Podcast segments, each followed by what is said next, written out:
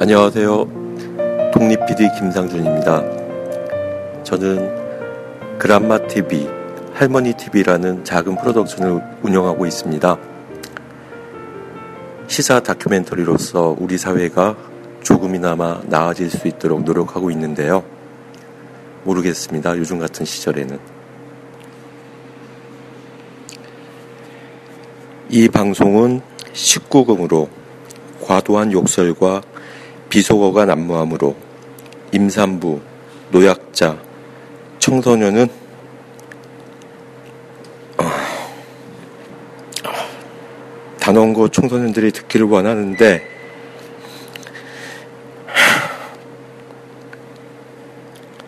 청, 청취를 삼가 바랍니다. 제 소개말에서 안녕하세요라고 말씀을 드린 것 취소하겠습니다. 안녕하지 못하죠. 당연히. 요즘 저는 그 부가세 신고 기간이어서 세무서를 좀 갔다 왔는데요. 할 수만 있다면 세금 낼 생각이 들지 않더라고요. 국가가 우리가 고용한, 우리가 세금을 내서 고용한 국가가 이렇게 구성원들을 지켜주지 못하는데 왜 우리가 또 돈을 내야 될까? 그런 생각이 들었었습니다. 또한 저는 지금 다들 아시겠지만 추모하고 애도하는 분위기던데요. 저는 지금 그러고 싶지 않습니다. 오히려 한무라비 법처럼 정확하고 칼같이 책임질 인간들, 아니, 인간 같지 않은 그 인간들 단죄하고 난 후에 추모하겠습니다. 그때, 그날, 국화꽃 한 송이 들고 단원과 아이들이 좋아할 만한 피자, 피자랑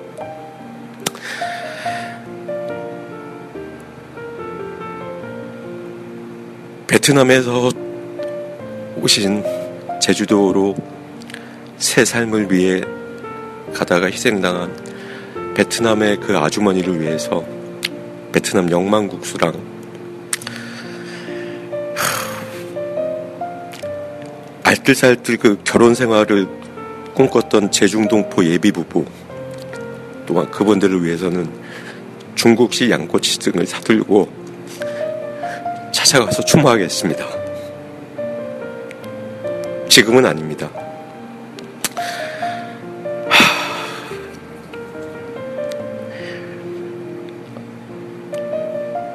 제가 개인적으로 많은 그런 사람들이 다치고 죽는 현장에 취재를 한 경험이 많습니다. 처음에 이 일을 할 때 1995년도 삼풍백화점 사건 때는 무척 많은 주검들을 보면서 그때도 이 나라가 과연 국가인가 그런 생각을 했었는데 20여 년이 지난 지금도 이 나라가 국가인가 이런 사건을 경험하니까 그놈의 빌어먹을 1%의 인간 같지 않은 인간들 20년이 흘러도 똑같구나 그런 생각이 들더라고요. 아, 이제 그만 슬퍼하고 추상같이 정확하게 인간 같지 않은 인간들 힘차게 단죄합시다. 그것만이 제가 그 숨져간 그 푸른 나이의 아이들 베트남 출신의 아주머니 예비 재중동포 부부 그리고 다른 분들 최소한의 예의를 갖추는 길이라고 생각을 합니다. 마지막으로 제가 2004년에 그 뉴욕 할렘 쪽에 말콤 엑스의 추모관을 기념관을 갔었을 때 봤었던 글귀가 있었습니다. 뭐 감히 영어로 말씀드리자면 bullet or ballot 총알이 아니면 투표 말콤 엑스가 그런 얘기를 했답니다. 총으로 혁명을 못할 바에는 투표로 혁명을 하자. 총으로 혁명을 못할 바에는 표로서 혁명을 합시다. 이 박사와 이 작가 이제이 그 여든 두 번째 시간 시작하겠습니다. 아, 정부에선 빚내서 집 사라는데 사야 할지 말아야 할지 모르겠어요. 사회생활 하려면 경제 지식이 필수인데 어디서 마땅히 배울 데도 없고. 뉴스를 봐도 뭔 소리인지 한 개도 모르겠고 누가 좀 속 시원히 알려줬으면 좋겠습니다. 아직도 신문이나 주간지를 통해 정보를 얻으시나요? 이제 보다 정확하고 심도 있는 실시간 현실 경제 정보를 받아보실 수 있습니다. 대한민국 대표 민간 싱크탱크 김광수 경제연구소. 김광수 경제연구소의 경제시평으로 현실을 꿰뚫어 보십시오. 가입 문의는 031-908-0172. 검색창에 김광수 경제연구소를 검색하세요. 안녕하십니까 이 박사님. 이 작가 안녕하고 세자가 안녕하고 조합 직원들 안녕하고 밖에 계신 손님들 안녕하시고 청취자 여러분 안녕하십니까? 모두의 생사가 궁금한 이 박사입니다. 음 그래요. 어 우리가 뭐 얼마 전에 대학생들의 뭐 대자보도 있었습니다만은 그 안녕하십니까라는 그 대자보 열풍이 있지 않습니까? 네. 어 역설적으로 안녕하지 못하니까 그런 대자보가 어, 어떻게 보면 굉장히 바람을 불러일으켰다고 보는데 지금도 그렇죠. 많은 분들이 안녕하지 못한 그런 상황인 것 같습니다. 저희가 방송을 한 주 쉬었습니다. 네. 방송 한 주 쉰 이유는 뭡니까? 뭐 아무래도 저기 전 국민이 슬퍼하고 있죠. 어, 세월호 뭐 사건 때문에 한번 저희가 좀 방송할 분위기가 좀 아니었죠. 그렇죠. 또 그리고 뭐 저희 방송 특성이 어, 뭐 까불거리는 방송 아닙니까? 그래서 그렇죠. 남들 비판도 하고 조롱도 하고 그죠?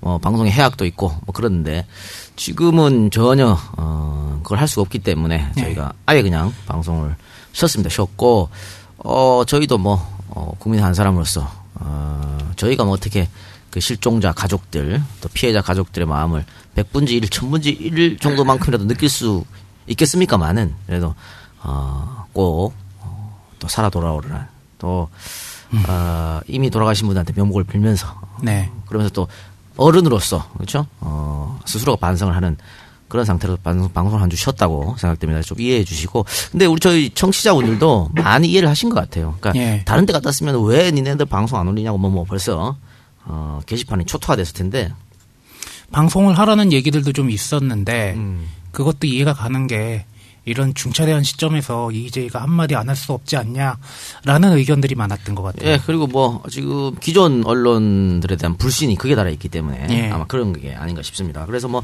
저희가 뭐 전문가는 아니죠. 예, 전문가는 아니지만 어, 여러분들이 느끼시는 것만큼 같은 느낌으로 저희가 또 이야기를 하기 때문에요. 네, 그래서 방송하기가 상당히 조심스럽습니다만은 어, 어쨌든 저희의 느낌에 대해서 오늘 어, 82회 네, 82회 입니다. 그렇게 진행하도록 하겠습니다. 많이 뭐 많은 분들이 답답해 하시니까 도대체 이 사건이 어떻게 어, 결론이 날지 또 왜 이런 일이 일어날지 일어났는지 말이죠. 최대한 조금 객관적으로 전달해 보는 것으로 어, 그렇게 하겠습니다. 지금 가장 아쉬운 점이라 한 것은 역시 어, 초기 대응입니다. 네. 사고가 났는 건 둘째 치고 그렇죠? 어, 초기 대응을 왜 그렇게 했느냐 하는 거죠. 그래서 선장이나 선원들에 대한 비판 여론이 지금 굉장히 거센데 처음에 예. 그 방송 나왔을 때 어떤 생각 들었어요? 그 이렇게 큰 사고가 날 아니요 처음에는 다 구- 전원 구조했다고 나왔어요. 예. 그러니까 이것도 역시 뭐 어, 역시 이것도 컨트롤 타워가 없기 때문에 뭐 어떤 상황인지조차 어, 몰랐다는 얘기죠. 저는 그래서, 그때 그 어, 시간에 TV를 보고 있다가요. 그 사고가 났을 때 그런 생각이 들었죠. 아 저렇게 큰 배니까 이미 카메라가 들어와 있고 예. 어, 이건 그냥 무사히 구조하고 다만 배가 이제 문제가 되겠다라는 생각을 했었어요, 진짜. 그러니까 이렇게 보시면 됩니다. 그게 상당한 규모의 배입니다. 예. 어, 저도 뭐 그런 배를 타봤는데 그 정도 규모면요 흔들리지도 않아요. 그죠? 멀미도 안 해. 음. 굉장히 크기 때문에 그 안에 가보시면요 별의별 거 다 있어요. 뭐 샤워장부터 시작해서 뭐 오락실, 당구장 이런 있고? 당구장 다 네. 있습니다. 식당도 있고 그 흔들리면 못하는 거거든. 그만큼 큰 배기 때문에 그런 배가 에, 균형을 못 잡고 넘어갔다는 것은 말이 안 되는 거죠. 사실은 저도. 요 그 서해 쪽에 가면 낚시하러 배 타잖아요. 작은 네. 배도 타보고 큰 배도 타봤지만 그거 훨씬 넘는 규모의 배기 때문에 저는 그냥 아 사고인데 빨리 가서 수습하고 에이 또 뉴스 좀 몇 번 나오겠다라는 생각을 정말 했었어요 초반에는. 음. 저는 처음에는 이제 배가 그렇게 침몰했다는 얘기를 듣고 아유 또 뭐 사고 하나 났구나 이게 네. 왜 그러냐면은 감이 안 잡히니까 그래서 좀 무시하고 지나갔는데 이게 보면 볼수록 점입 가경인 거예요. 어떻게 이런 일이 일어나나? 더 웃긴 거는 뭐 정부의 미숙한 대처라고 할 수 있겠죠. 네. 어쨌든 초기 대응을 살펴보면요. 어, 왜 우리가 이렇게 안타까워하냐면 어, 충분히 살릴 수 있었다. 그렇죠? 네. 시간이 상당히 길었어요. 그러니까, 뭐, 그 전부 뭐 모든 분들을 뭐 살린다는 의미는 아니어도 지금보다 훨씬 나은. 그러니까 그 일단 모든 사람들이 가판 위로만 나와 있었어도 그렇죠. 그러니까 네. 지금이 겨울이었다면 좀또 얘기가 달라지는데 그 수온이 그렇게 그 낮지 않았지 않습니까? 그러니까, 버틸 수 있는 수온 이런 그러니까 거. 저체온증으로 사망하기 어렵단 말이에요. 그러니까 그 상태에서 어 바다로 탈출했으면 네. 어 얼마 안 가서 많은 그 고깃배 일반 고깃배도 왔었고 어 케경도 출동했었고 충분히 다 살릴 수 있었거든요. 그런데 그 초기에 어, 방송에서 어 가만히 있는 게 안전하다.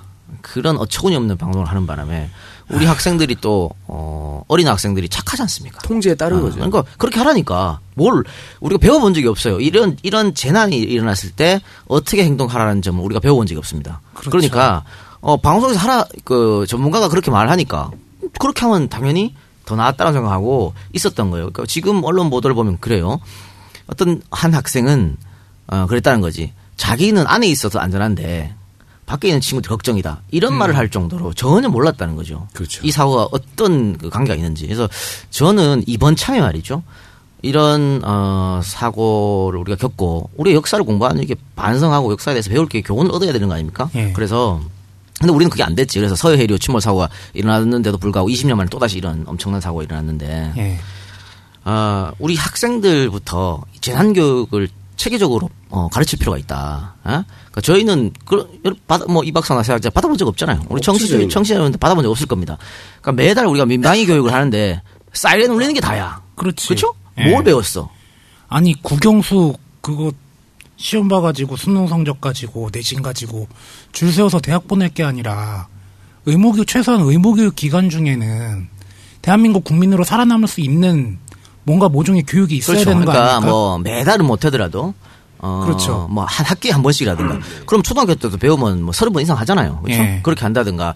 저희가 참 공교롭게도 우- 이 사건이 일어나기 전에 제태민 특집에서 그 수영 얘기를 네, 했습니다. 그 수영장 얘기를 했었죠. 어, 일본에. 그래서 일본에서는 어릴 때부터 가르친다. 네. 우리도 그걸 해야 된다. 최소한 뭐 살아 돌아올 정도로. 근데 왜 그런 얘기 제가 했냐면 일본은 초, 어, 유치원 때부터 그런 거 가르칩니다. 운동장은 없어서 수영장 있다니. 예, 수영장도 있고 또 어, 매달은 아니어도 뭐 분기마다 한 번씩 이런 일이 일어나면은 어디에 모여라, 어디 방공호로 가라. 이런 걸 항상 가르칩니다. 근데 우리는 그런 교육을 받아본 적이 없잖아요. 그러니까 지진이 일어났을 때 어떻게 해라. 그렇죠?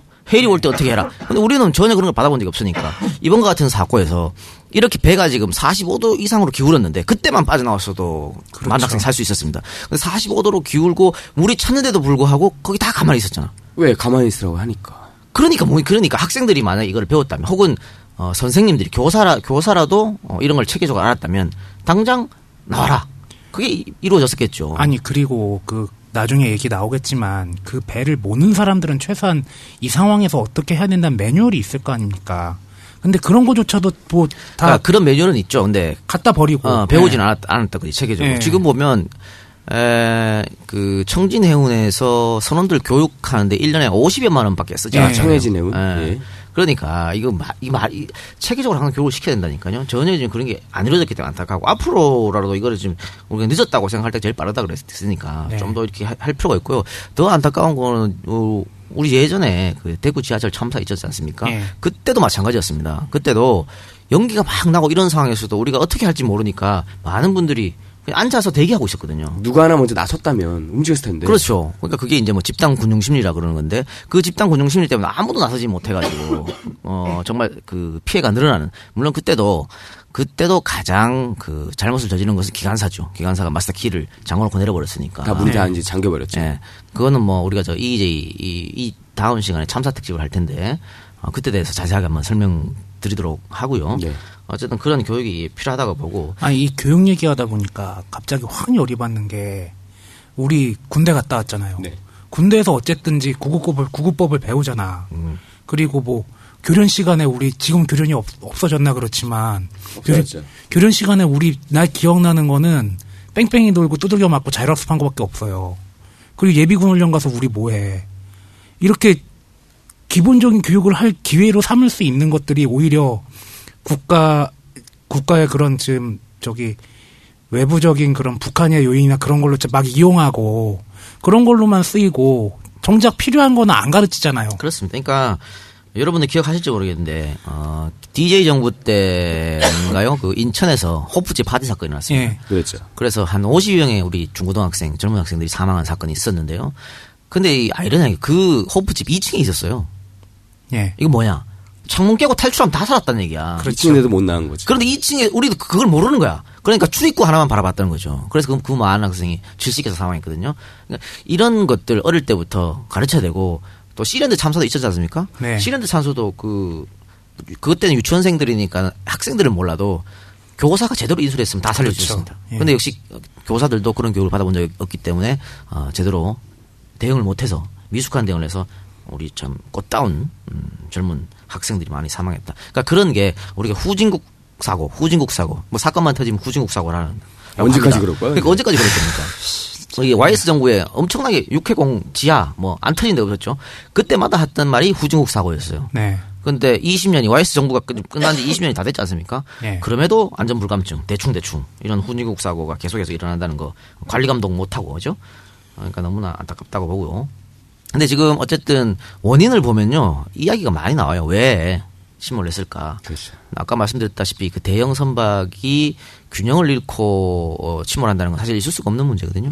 그래서 뭐 여러 가지가 나와요. 뭐 자초설도 나오고 뭐 그런 얘기가 나옵니다만은 어, 얼마 전에 일본 어에서 실험한 게 있습니다. 왜 이런 실험을 일본에서 하는지 모르겠는데 우리가 사, 우리는 사건 은 여기서 일하는데 거기서 이제 얘기한 게 어, 과적이었어요. 과적하고 고박이라 그럽니다. 이거 묶는 거. 예. 네. 그걸 제대로 안 했다는 얘기지. 그렇죠. 그러니까 어, 차량 고박도 제대로 안 했고 또 앞쪽에 컨테이너를 실었어요. 그 고박도 안 했어요. 그러니까 예. 대충 밧줄로 묶어버렸어요. 그러니까 어, 이게 급선회를 하면서 차량이 쏠리고 고박을 안 했으니까 쏠리지. 컨테이너도 그 쏠리고. 화물들 다 쏠리고. 어, 그러니까는 이게 확 균형을 잃는 게 아닌가. 그래 지- 진짜 실험하니까 그렇게 되, 되더라고. 예. 어, 갑자기 선회를 냈을 때 고박을 제대로 한 배, 고박을 하지 않은 배 이렇게 실험을 했는데 고박하지 않은 배는 그대로 이제 빠져버리더라고요. 그러니까 어, 일본은 말입니다. 일본이 어, 이런 일이 있었습니다. 똑같은 우리랑 똑같은 일이 있었는데요. 그때 그 아리아케호라고 아리아케호 사건이라고 우리가 똑같은 일이 있었는데 그 사건이 있은 후에 법령이 바뀐 겁니다. 그래서 이렇게 고박을 철저하게 하는 그래서 음. 어 그 아리아케호 사건을 일으켰던 그 회사에 가보면요, 어 절대 잊지 말라는 그런 단어가 적혀 있습니다. 그러니까 음. 직원들이 항상 그걸 보면서 또 다른 이런 똑같은 사건이 안 일어나게끔 반성하는 거죠. 그거랑 여기랑 같은 회사 아니에요? 만드는데 조선소가? 아마 그럴 겁니다. 네. 예, 그러니까 어 여러 가지로 우리는 전혀 반성을 못 하고 있다 뭐 이렇게 봐야겠죠. 또 하나 방금 말씀하신 것처럼 어 그 배가 상당히 노후한 배입니다, 그죠? 예. 엄청나게 노후한 배를 18년 됐다 그러는데 그 배를 아주 값싸게 일본에서 사왔죠. 일본에서 사왔는데 어, 그 사온 이유는 그렇습니다. 규제 완화. 이명박 정부에서 어, 규제를 완화했습니다. 그래서 노후 선박의 어, 운영 기한을 어, 원래는 20년, 근데 매년 검사하면 30년까지 늘려주는 조건으로. 그러니까는 그게 아니었으면 이 배를 갖고 올 이유가 없어요. 18년이 됐는데 이제 2년밖에 안 남았으니까. 뭐하러 갖고 옵니까? 쓸 수가 없- 없는 거죠. 갖고 와가지고 뱅키칠 다 다시 해야 되고 밖에 일본어로 적히는 것도 한국어로 다 바꿔야 되고 그렇죠. 또 인테리어도 다 다시 해야 되고 예. 2년밖에 못하고 왜 갖고 와요? 근데 이렇게 했기 때문에 싸게 갖고 왔거든. 그러니까는 어, 이러- 이번 이 벌어진 거 보고 일본에서 우리를 어떻게 생각했겠냔 말이지. 부끄러운 이럴 수밖에 없는 겁니다. 겉으로 보여지기에는 세계 최고의 조선 강국이라고 보여지고, 보여지고 있지만은 현실은 이런 거 아니에요. 그렇습니다. 지금. 그리고 어, 고박을 정말 철저하게 해야 되는데 그 거기가 화물차가 많이 갔거든요. 네. 그 배에다 왜 화물차가 많이 실렸냐면 돈이 되잖아. 그렇죠. 어, 그래서 많이 실었는데 그럼 화물차가 보통 10톤이 넘어가요. 그런데 그것 그런 고, 어, 차에다가 고박을 제대로 하지 않았다는 것은 이건 정말 안전 불감증이고 그 CCTV 보니까 나와 있더만요. 네. 원래는 10분 전에 항해사가 확인해야 되는데 마지막 차 들어가 나서 5분 후에 출발했다. 바로 출발했어요. 그게 뭐 그럼 제대로 고박이 됐겠냐고. 안 했죠. 대충 싣고 떠났다는 얘기예요. 그러니까 아, 우리가 늘 하던 그런 일들이 어른들의 잘못이 학생들의 죽음으로 돌아갔다. 뭐 그렇게밖에 말씀드릴 수 없겠습니다. 또 하나 문제점은요. 어, 그렇게 고박하는 거 관리하고 승객이 몇 명 타는지 관리하고 이런 거를 지금 해운 조합에서 관리 감독을 합니다. 근데 이 해운 조합이 뭐냐면요. 이익 집단이에요. 그러니까 어, 각 해운사들이 자기가 회비를 내 가지고 만드는 게 이 해운 조합입니다. 음. 그게 아니 여기서 관리 감독하기 당연히 그 해운 회사 쪽으로 유리하게 그게 말이 되냐고. 대충 대충 하- 한단 말이죠. 그런데요, 여러분들 이게요, 어, 여기만 그런 게 아닙니다. 우리 여 지금 어 우리 조합 안 가도 어떻게 보면 요식업으로 들어가지 않습니까? 네. 예. 여기 관리자가 1년에 한 번씩 어, 교육 받으러 가요. 어디로 가? 요식업 협회에서 하는데 갈, 교육 받으러 가요. 어? 아, 하루에 8시간이니까 교육 받거든요. 네. 그럼 한뭐 6시간 보내주는데 쓸데없는 얘기하고 사람들 거 신문 보고 이런다고 제대로 된 교육이 안 되는 거예요. 그러니까 마찬가지 어. 그, 이, 요식업 협회에서도 1년에 뭐, 2만, 2만 원이니까, 한 달에 만 원인가 내거든요? 예. 그거 가지고 운영하는 건데, 더 웃긴 거는, 소방안전협회라고 있습니다. 소방안전협회에서도 교육을 해요. 위험물 안전관리사 뭐 이런 게 있어요. 소방 뭐 관리사. 이런 거 딸라면, 여기, 여기에 가서 공부하고, 어, 자격증 주고, 이런 겁니다. 저도 이게 소방, 에, 위험물 안전 관리사 자격증이 있어요. 저도. 어 있어요? 예. 벽에 다 있어. 제가 한 3, 3박 4일 교육 받고 시험 치는 거거든요. 예. 근데 합격률이 90%가 넘습니다. 음. 90% 넘는데 왜 90%가 넘겠어? 다 가르쳐 주거든. 음. 책한 권 이만큼, 이만큼 두꺼운 거 여기서 나옵니다. 여기서 나옵니다. 그러니까 이 시간 때우기용이야. 음. 3박 4일 시간 때워가지고 그냥 자격증 따오는 겁니다. 예. 제가 위험을 안전 관리사인데 저도 거기서 교육을 3박 4일 받고 와서 자격증이 있지만은 불이 나면 어떻게 대처할지 잘 모른다니까? 음. 있지만은 있지만은 아니 뭐 자격증은 있지. 거기서 그럼 찍어준 것만 다 공부해갖고 왔으니까. 근데 나머지 어한 5, 6% 떨어진 사람들 은 뭐냐면 어, 노인분들. 정말로 예. 잘 이게 그러니까 찍어줘도 어, 잘 어, 모르셔. 시험 잘못 어. 그런 분들을 떨어지시거든. 그러니까 이것도 나- 날리면 그냥 대충 대충 그죠? 법령이 있는데도 불구하고 제대로 안 하니까 이런 겁니다. 이것도 마찬가지죠. 이 소방안전협회가 뭐냐면 역시 회원들의 어, 그 회비로 운영되는 거 아닙니까? 저도 1년에 4, 4만 8천인가 냅니다 이거. 매년 내요. 그 이게 제대로 되겠어. 그러니까 이- 이- 우리 이번 사건이 어, 정말 대한민국이 어떻게 돌아가는지죠? 어느 정도 썩었는지를 압축적으로 다 보여주는 사건이었다. 그렇게 말씀드릴 수 있겠습니다. 우리가 늘 말하는 지금 컨트롤 타워 부재. 전부 다 우왕좌왕하지. 우왕좌왕하고 말이죠. 컨트롤 타워 하기 싫다는데 그러니까 박근혜 정부는 그러던데 우리 이게 그거 아니라고. 정부 책임, 정부에 대한 책임을 숨기기 위해서 그런 얘기 하는 겁니다. 어, 김장수 국방장관이 나와서, 아, 전 국방장관이죠? 나와가지고, 아니, 저 청와대가 컨트롤 타워가 아니다. 이런 말 하고, 그렇지. 박근혜 대통령은 행정부를 비판하고 있어, 지금. 남일처럼 얘기하던데. 그 행정부가 누구 행정부입니까? 박근혜 정부요. 어디 씨, 뭐, 노태우 정부요, 노무현 정부요. 야, 행정부의 수반이 누구야? 대통령 아, 박근혜 대통령이지. 그러니까 지금 정신이 없는 사람이 그러다가 말이죠. 뭐 선장을 지금 살인자로 규정하고 말이냐. 벌써 아직 처벌 그거 안 나왔잖아 아직. 아, 그러니까 그 이거 뭐야? 추정의 원칙이 있는데 말이야. 어, 판사한테 야, 야, 이거 큰거 저- 내려. 어. 이런데 이건 뭡니까? 저 국민들이 어, 이 전부 다 선장 야, 내 욕하지 마. 선장 욕해. 이렇게 만드는 겁니다. 음. 그 대통령이 그렇게 안 해도 이거 그 선장이 잘못이라는 건 모든 국민이 다 알고 그렇죠. 있는. 네. 그런데 대통령이 직접 나서 가지고 말. 이건 이 문제는 외국 언론에서도 지적 많이 했지 않습니까? 가디언지에서 아마 나왔던 걸. 가디언뿐만이 아니고요. WSJ도 얘기했었고 많은 언론에서 얘기했습니다. 그러니까 대통령이 이렇게 말한 이유는 뭐냐면 우리 잘못 아니다는 어, 거. 여기서 끝내자, 이거거든. 이 유체이탈 합법인 거죠. 그리고 여러분 지금 청와대 홈페이지 들어, 들어가 보십시오. 어, 최선을 다 해야겠습니다. 이렇게 나와 있어. 아니 누가 누구한테 누가 최선을 지금 다하라는 뭐 거야. 우리 보고 하- 그렇게 하라는 게요? 에? 완 정신 나간 사람들이지. 지들이 최선을 다해야지. 우리 보고 지금 뭐 하라는 거야 뭐야? 완전히 정신없는 사람들이 지금 이런 말 하고 있으니까. 하기 싫은가? 그러니까 책임 떠넘기 내 욕하지 말라는 얘기입니다. 음. 그러니까 이런 책임 떠넘기기에 에, 부하 내동해가지고 더 안타까운 건 우리 언론들도 지금 그렇게 선장 잘못 혹은 이제는 그 세모그룹에 예전에 우리가 예전에 얘기했던 했던 그치? 그런 유병헌 회장까지 끌어들여 가지고 글로 그쪽으로 물타기 하는 거죠.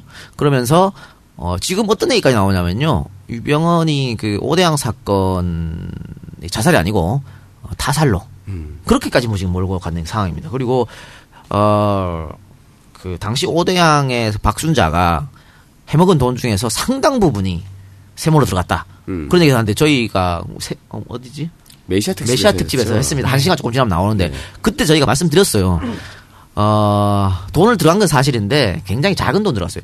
박순자가 한 200억 해먹- 해먹었거든요. 예. 그 중에 한 10억 미만으로 들어갔습니다. 근데 그, 그 돈이 언제 들어갔냐? 박순자가 구원파 탈퇴하기 전에 들어간 돈이에요. 예. 그러니까는 이, 이렇게 지금 오대양 사건하고 연결짓는 건 굉장히 무리가 있거든.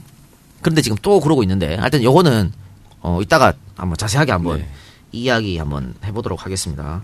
어쨌든 간에 정부는 지금 책임 회피를 하고 있고 그런 책임 회피 차원에서 정치권 그죠? 우리 정치권에서 아주 또 신났어 또 예. 가가지고 아주 아유. 어, 시민들을 향해서 이렇게 또 유가족들을 향해서 혹은 실종자 가족들을 향해서 좌파다, 종북이다 그렇게 매도하고 있습니다. 대표적인 게 이제 어, 새누리당의 한기호 의원, 그렇죠. 한기호 의원이 그런 얘기를 했죠. 좌파들이 어쩌고 저쩌고. 그래놓고는 거기에 대해서 네티즌들이 비난을 하니까 반성이 없어. 또 뭐라 했냐면 어, 북한이 이번 참사 수습을 무능한 정부 탓이라고 하고 비난한 건 사실 아니냐? 음. 그게 뭐 잘못이냐? 또 이렇게 나왔어요. 거기다가 이런 말을 했는데도 황우여 대표는 감싸 안고 그 지금 전혀 정신이 없는 이야기인데 이 한규 의원은요. 이 한규 의원의 망언이 이번이 처음이 아닙니다. 기억, 기억하시는가 모르겠는데 작년에 왜 우리 저 여군 중에서요 임신한 몸으로 열심히 일하다가 과로사한 예. 네, 장교가 있었죠. 있습니다. 그분 돌아가셨을 때 한규가 그 여군에게 뭐라 했냐면 어, 그 사람한테도 상당한 책임이 있다. 이런 말을 했던 사람입니다. 이 양반 군인 출신 아니야? 군인 출신 맞아요. 맞잖아요. 그러니까 이렇게 망언을 입에 달고 다니는 정신없는 사람인데 더 안타까운 거는 어 이런 사람한테 우리 저기 예전에 이회수 이회수 작가가 작가가, 이 사람을 지지했었죠. 지지했었지. 그러니까 제가 이회수 작가한테 드리고 싶은 말이 그겁니다. 트위터 그거. 새누리당의 DNA는요. 이건 어쩔 수가 없어. 그 인간들이 왜 새누리당에 들어갔겠어요? 그런 DNA를 갖고 있으니까 새누리당에 들어가는 거예요. 이번에 사고 친 인간들 전부 뭐야? 전부 새누리당 인간들 아닙니까? 그죠. 제대로 인간들이 없어. 서남수 라면 처먹고 아, 어, 저, 그냥 먹었겠지. 교육부 장관, 응. 어. 교육부 장관 라면 먹었는데 청와대 대변인은 또 뭐라 그랬어요? 계란 안 넣었잖아. 어, 계란 안 넣었는데, 에이, 계란 안 넣었는데 또 뭐라 그러고.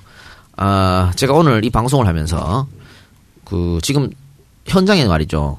이상호 기자가 내려가 있지 않습니까? 네. 그 이상호 기자랑 어, 바로 어, 우리 전화 연결을 해서 방송을 하려고 했는데 지금 카톡이 왔네요.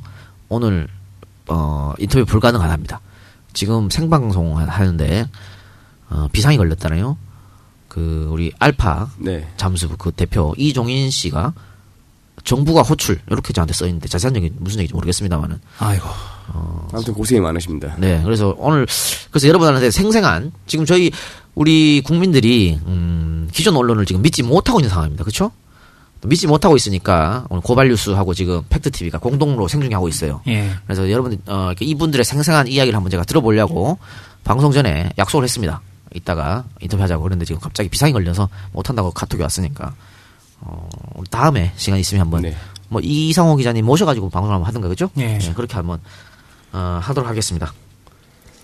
이렇게 새누리당 사람들이 이렇게 어, 망발을 뭐 권은희 의원도 그랬죠? 권은희 의원이 이거 헷갈리면 안 돼. 수사과장이랑. 그러니까 수사과장 말고 어. 그런데 또 어떤 언론에서는 권은희 수사과장 사진을 싣고 그런 말을 했다고 썼더라고. 아, 이런- 기본이, 안 돼 있는 언론들이지. 근데 이 권은희 국회의원이 카더라 듣고 또 페이스북에 올렸습니다. 네. 저 홍가혜 씨가 지금 구속됐어요. 예. 버스를 했다가. 벌써 했다가 네. 그것도 카더라지. 카더라 듣고 했잖아. 그럼 저는 권은희도 구속해야 되는 거 아닙니까 이거? 그렇죠. 난 그렇다고 봐요. 네. 어느 정도 처벌을 하는지 지켜보겠어요. 그러면 뭐, 어, 권은희는 뭐 불체포 특권이 있으니까 그러다 칩시다. 음. 면책 특권은 없어요. 지금 국회에서 한 발언이 아니기 때문에. 예. 그러면, 어, 지만은 어떻게 할 거야? 지만은 아유, 그 상처난 유가족들에게 소금을 뿌리는 짓을 했죠. 어, 제정신이야 그 양반? 제정신 아니지 뭐 시제상 사람 표현을 했으니까. 그러니까 제정신 아니에요. 미친 거예요. 그러다가 또 반성이 없어. 또 많은 여론들이 비난하니까 몇 시간 전에는요 빨갱이들 청소해야 된다고 이런 발언까지 했습니다. 정신 못 차리고 있으니까 어, 이거 어, 검찰에서 반드시 조사해서 형평성이 맞아야 될 거 아니야. 아니, 하겠다고 예. 했어요 어, 그리고 얘기했잖아, 똑같이 뭐 유언비 어쩌고저쩌고 뭐 다 처단하기 때문에 음, 그렇게 해야 된다고 보고. 근데 이렇게 이 새누리당 애들이 혹은 보수 애들이 왜 이런 주장을 하냐면요. DNA가 다르다 그랬지 않습니까, 우리하고? 그 사람들은 기본적으로 그러니까 사람에 대해서 가엾이 여기는 그 측은지심이 측은심이 없어요. 없죠. 예. 그러니까 불쌍한 사람 보면 가엾게 생각하고 도와주고 이렇게 해야 되잖아. 걔들은 그게 없어. 김문수는 시나 쓰고 앉았잖아 그 그러니까 와중에 그런 게 없으니까 이런 게 하고 또 근본적으로 걔들은 이 서민들하고 자기들하고는 씨가 다르다고 생각합니다. 그렇죠. 어, 그렇게 다르다고 생각하니까 음. 그래서 정몽준이 아들 같은 발언이 나오는 거예요. 그치. 어? 미개하다. 어. 그 씨가 다르다고 생각하다니까. 자기는 왕우장상의 씨야 왕후장상의 씨지. 그러니까 미개한 것들 니들 뭘 아냐 이거야. 어? 그런데 어 정몽준 아들의 발언을 보면요. 어 미개한 사람들이 니네 아버지 뽑아준 거요. 그치 그렇지? 예. 뭐, 20몇 년을 갖다가 미개한 사람들 어. 표 받아가지고 국회의원 하고 있는 거 아니야 지금 아마 그렇게 얘기할 거예요. 우리 아버지 뽑아준 사람들은 미개한 사람들 아니라고. 그리고 니네 할아버지 돈 번 돈 번 게 누구 덕택이요? 미개한 사람들 덕에 배웠 돈 번다는 걸 알아야 되지 말이야. 어따 대고 씨. 그런데 어, 제가 사실은 원래 그 정몽준 아들에 대해서 그렇게 나쁘게 생각 안 했어. 얘가 지금 재수하거든. 음. 예. 재수하는데 어, 일반 재수학을 다녀요. 어. 그러니까 뭐 따로 안 하더만 어. 학원 다니더만 그러니까 그래 내가 괜찮은 놈이다. 왜 지금 이건희 회장 아들 이재용 씨도 공부를 그렇게 잘 못했거든. 근데 서울대 갔잖아. 예. 그거 왜 그랬겠어? 1대1 가야. 음. 어? 비싼 애들 한 과목당 하나씩 불러가지고 그렇게 하면요 6개월이면 애 시험 잘 나오게 만들 수 있어. 근데 종목률 돈이 얼마나 많아. 근데 그렇게 안 하고 일반 학원에 보냈다는 것은 어느 정도. 근데 그거 원래 정씨 집안의 가풍이 좀 그래요. 음. 정씨 집안 가풍이 뭐 어, 결혼도 부잣집 이렇게 안 하고. 안 하고 동력 결혼 안 하고. 어, 그 주영이 형의 어떤 개인적 소신 때문에 그런 건데, 그래 참 좋게 봤는데 말이지. 역시 어쩔 수가 없다. 어쩔 수 어, 없다. DNA 한나 새누리당 DNA는 어쩔 수 없다. 이날 사과하고 집에 가서 어, 핸드폰 뺏었겠어요 음, 뺏은 뺏은 것보다 뭔가 깃방망이 한대 맞았지 않을까 그런 생각이 드는데, 어, 어쨌든 이 대통령이 책임을 안 지겠다라고 이렇게 하는 것은 왜 지금 우리가 이런 말을 하냐면요. 지금 여러분들 한번 TV 보십시오. 박근혜가 사라졌습니다. 누가 비유를 그렇게 하더라고요. 어느 순간에 구름 위로 올라가서 그 구름 아래에 있는 사람들을 가리키면서 지적질하고 앉아 있다고. 어, 사라졌다니까? 예. TV 안 나와. 어 본인은 그 어린애 상처 받은 어린애 앉혀놓고 애 울려놓고 그다음에 사라졌어요 완전 박근혜가 사라졌는데 그것도 이제 어 정부의 에, 책임 떠넘기가 계속해서 나온다는 거고 제가 뭐 늘 말했습니다만 YS랑 박근혜는 비슷한 게 너무 많다 인사 문제부터 해서 그쵸 네. 많다 그랬는데 아 YS 정부 때 엄청난 재난 사건 사고들이 일어났습니다 예. 어, 이 어, 모든 저 어, 정부를 통틀어서요 48년 국가가 만들어지고 그렇게 많은 사건 사고가 일어난 적이 없습니다 그렇죠. 에? 예. 그렇잖아 이거 우리. 괜히 했잖아요 어? 육해공 뭐, 뭐 이제 다 남은 게. 뭐냐 뭐 이랬어 어, 다 터졌어. 거기에 거기에다 IMF까지 터졌으니. 네. 그러니까 걱정이 지금 이만저만이 아닌데요. 그래도 YS는 이런 사고가 일어났을 때 아, 담당 음, 부처의 장차관들 경질하고 또 직접 대국민 사과하고 그랬습니다. 예. 근데 지금 박근혜는 그것도 안 하고 있지 지금 뻔뻔하잖아. 어? 뻔뻔하게 책임 전가하고 말이죠. 어 그러니까 아까 세장 말처럼 우리 청와대는 관련 없다. 지금 그게 국민 정서상 그게 할 소리냐고. 어? 말가 싶은 소리가 하잖아 그런 얘기하고 지금 어 사건이 아마 조금 어 이제 어느 정도 무마가 되고 이렇게 되면 지금 뭐 개각을 한다 이런 얘기가 있지 않습니까? 예. 다 물러나게 한다 그렇고 있는데 과연 박 대통령이 어, 대국민 사과를 할지 한번 지켜봐야 되고 저는 이 기회에 예, 저희가 최태민 특집에서 했던 문고리 실세들 그런 문고리 실세하고 김구친 실- 실장 이런 사람들 다 내쳐야 한다고 봅니다. 근데 제가 봤을 때는 그 사람도 안 됐을 것 같아. 그 엄한 장관들만 보내고 정말 내쳐야 할 사람들은 안 내치고 갈 것 같아요. 데려갔잖아 갈 때 정병국이 가 있고 김기춘이 가 있고 이렇게 짓들이야 그러면 그런 사람들 계속 가면 계속해서 아마 어, 지금 같은 컨트롤 부재가 일어날 거예요. 왜?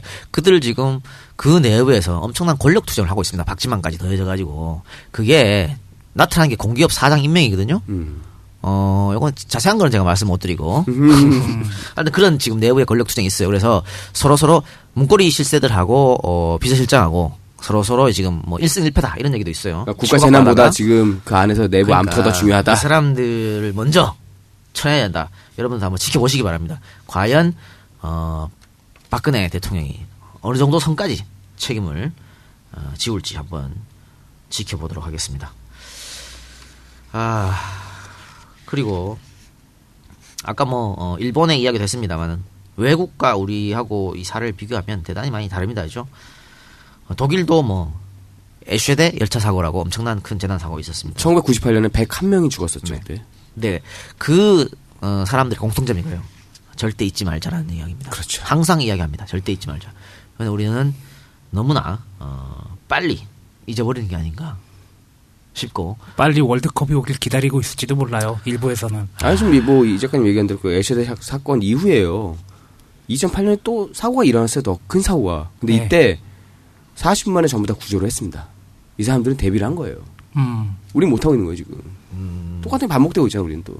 어, 이 사건에 대해서 안타깝게 생각하는 것은 역시 어, 꽃다운 청춘들이 많이 사망했기 때문인데 이것도 또 문제입니다. 어떻게 보면 지금 정부가 학생들한테만 집중적으로 여론이 그렇게 됐으니까 그러니까. 어, 학생들 말고 일반인들이 또 목소리 잃은 게 많습니다. 그분들은 어떻게 보면 그 어, 차마 속에서도 또 소외받고 있습니다. 예. 지금 아니 다 다들 귀중한 목숨이지 안 귀중한 목숨이 어디 있겠어요. 지금 현실적으로 그렇대요. 가면요. 그 학생들은 뭐 전담해서 있대요. 근데 일반인들 중에 희생당하신 분들은 그런 것도 아예 없어요 지금. 예. 아예 그 배척당하고 있더라고 그 안에서도. 그럼 그분들은 또 똑같이 가져오고 이런 거 아니에요. 그분들은 어떡할 거야 그러면. 아, 음악 감독님이 자꾸 혀 차지 말라 그랬는데 혀가 안 차질래 안 차질 수가 없는 상황이네요. 그렇습니다. 하여튼 아, 이번 사건은 음, 아주 대한민국의 총체적 문제점을 다 드러냈다라고 보는 거고요. 사실 박근혜 정부가 출범하면서 안전을 대단히 중요하게 얘기해야 된다 이렇게 말했습니다. 그래가지고 이름도 바꾼 거 아닙니까? 행정안전부를 안전행정부로. 그거 바꾼데도 돈 엄청 들어갔어요. 현판 바꿔야지 뭐 저기 그각야 공문 나갈 때보다 기관 도장. 바꿔야지. 그래 그 그 쓸데없는 돈을 들어가고 아니 행정안전부는 어떻고 안전행정부는 어때? 제대로 일만 하면 되지. 근데 그렇게 바꿔놓어서 안전행정부를 바꿨다 치자 그래. 제대로 일을 안 하잖아. 그러니까 지금 그런데 지금 이런 일이 터졌지 않습니까? 어, 터졌고 그 지금 현장에서도 말입니다. 지금 실종자 가족이 제일 안타까워했던 게 한시라도 빨리 살아 에어포켓 살아 있을지 모르니까 수색을 해달라. 그런데 지금 정부에서 계속 발표를 오, 잠수부 500명이 동원됐네, 700명이 동원됐네, 무슨 조명탄을 터뜨리면서 밤샘 작업하네. 그랬는데 지금 나온 거 보면은 첫날에 16명밖에 들어가지 않았다는 얘기 아니에요. 어? 그러니까 숫자만 보여준 거예요. 그게 아, 실제로 들어갈 수 아닌데. 있는 그게 그게 뭐 예를 들어서 들어갈 수 있는 게 한계가 있거든요. 그렇죠. 근데 그건 그럼 그 숫자를 얘기를 해야 될 거 아니야. 정확하게 냉정하게 얘기를 해줘야지 그러면. 근데 그것도 아니고 자 우리 500명 동원했습니다. 그리고 조- 뭐 조명탄 쐈대. 그때 이미 사람들이 뭐랬냐면 피해자 가족들이나 다 뭐랬냐면 오징어 배가 됐든 뭐가 됐든 저희만이 됐든 뭐가 갖다 쓰자 안 썼어요. 그 오징어 배 부르자는 것도 그 실종자 가족 아이디였다면서요. 그래요. 다 그렇게 아, 해놓고 안 한 거야 지금. 바지선도 실종자 아이디- 아이디어 예요. 그러니까 기본적으로 이런 일이 보면 아니 천안함 때도 비슷한 거 있었잖아요. 그랬으면 빨리 바지선부터 갖다 붙이고 잠수부를 태도한 동안에서 가이드라인 설치해가지고 빨리빨리 많이 해야 될 거 아닙니까? 아니, 물론 그건 있어요. 그러니까는 그 이제 해경식 입장도 이해는 합니다. 뭐 예를 들어서 그런 거 있잖아. 왜 함량 미달에 함량 미달 자격이 안 되는 민간 잠수부가 와서 왔, 왔다가 그 사람들이 희생이 되면 그것도 문제가 되거든. 네. 그럴 수 있잖아요. 그러니까 그런 문제는 거예요. 민간 잠수부 측에서 하는 말은 그겁니다. 그- 그런 사람들 보면 안다 이거야. 왜? 어, 경영 믿는 사람들은 다 UDT 출신이야. 그렇죠. 그 사람들이 다들 지금의 UDT를 가르쳤던 사람들이고, 그러니까 자기들끼리 보면 안 돼요. 음. 아 그냥 무슨 어, 그냥 여기서 인증하고 어, 가려고 뭐 그런 레저 레저. 레저로 딴 사람들 보면 안 돼. 어. 그러니까 그런 사람들은 자기들끼리 스스로 제외한다 이거야. 그럼 많이 정말 될 수 있는 한 최대한 투입해가지고 그죠? 가용 인력 뭐 동원하고 또 지금 뒤늦게 무슨 무슨 개 뭐 로봇을 투여한다니 지금 와서 왜 그러냐고 처음부터 그랬어야지. 그리고 지금 어, 이종인 씨가 했- 이종인 씨가 자, 자비 들어가지고 갔지 않습니까? 그렇죠. 다이빙배 설치해야 된다고. 네. 그것도 거부했잖아. 거부했죠. 거부해놓고 지금 와서 뭐라 그래요? 또 그 다이빙배를 다른데 다른 그 모 대학교에서 빌려왔어요. 그것도요 톤수가 안 맞아요. 원래 그 이종희 씨가 쓰려고 했던 게 기본 3톤에 밑에 추 2톤짜리 예. 훨씬 더 큰 거였어요. 그 4명 들어가는 건데 그 뉴스에 언론에 공개됐던 거는 2명 들어가는 저 어느 대학에서 가져온 거예요. 그래서 지금 그, 그 문제에 대해서 마- 얘기가 많이 있습니다. 왜 어, 이종인 씨를 거부했는지 그 이유가 마땅치 않다는 얘기야. 예, 뭐, 그, 자기네들이 수의 계약 하려고 했던 뭐 그런 사람만 쓰려고 했던 소문도 있고. 그러니까 뭐 언딘이라고 하는 업체죠. 네. 이 언딘이라는 업체가 어, 급작스럽게 큰 회사입니다. 그러니까 언딘이 기술이 없다는 얘기는 아닙니다. 네. 언딘이랑 그 알파 잠수 기술공사 네. 그 이종인 씨 이 두 업체가 어, 굉장히 뛰어난 능력을 갖고 있는 거는 맞다 그래요. 네. 맞는데 어, 언딘 업체가 갑자기 컸고 갑자기 지금- 컸어요. 네. 원래 한 해 매출 총그 이제 거기서 10단위였습니다. 억 몇십억 단위였는데 갑자기 100 몇 억 단위로 회사가 커졌습니다. 그리고 이제 언딘 업체 어, 대표 언딘 소속된 사람들이 그 이종인 씨의 다빙벨에 대해서 방송에 나와서 계속 평하는 이야기를 했거든요. 그러니까 중요한 게 뭐냐는 얘기죠. 아니 다빙벨이 설사 쓸모가 없다 그래더라도 뭐가 됐든 간에 살아야 될건거 아니야. 중요한 거 아니. 양쪽 다 써야 될 거 아니야. 그리고 이종인 씨는 이 양반 별명이요. 어, 매지션? 마술사입니다. 마술사. 외국에서 마술사로 불릴 정도의 능력이 있는 사람인데 이 양반이 자기 아니 이 양반이 뭐 때문에 이 양반이 뭐 때문에 자기 그 1억이 넘는 돈을 사비를 타가지고 그 배에다 실어가지고 왔겠어요. 그런데 사람 살려고 그런 거 어, 아니야. 시도도 해보지 않고 그냥 돌려보낸다는 것은 이거는 이거 지금 애들을 죽으면 앞에 두고 밥그릇 장사하는 거게 더 되냐는 거죠. 그럼 어떤 사람들은 그래요. 그- 그런 또 언론에 얘기돼서 그럼 이종인이가 사자 아니냐? 기록을 보면요, 이종인 씨가 우리나라 그 최저 수준까지 들어가 들어가서 그 이게 군안은 아니었어요. 그때는 독극물 같은 거 가지러 들어갔었거든요. 확인하러. 그게 거의 80m가 다 됐어요. 그게 기록이 있는 사람이에요, 이 사람은.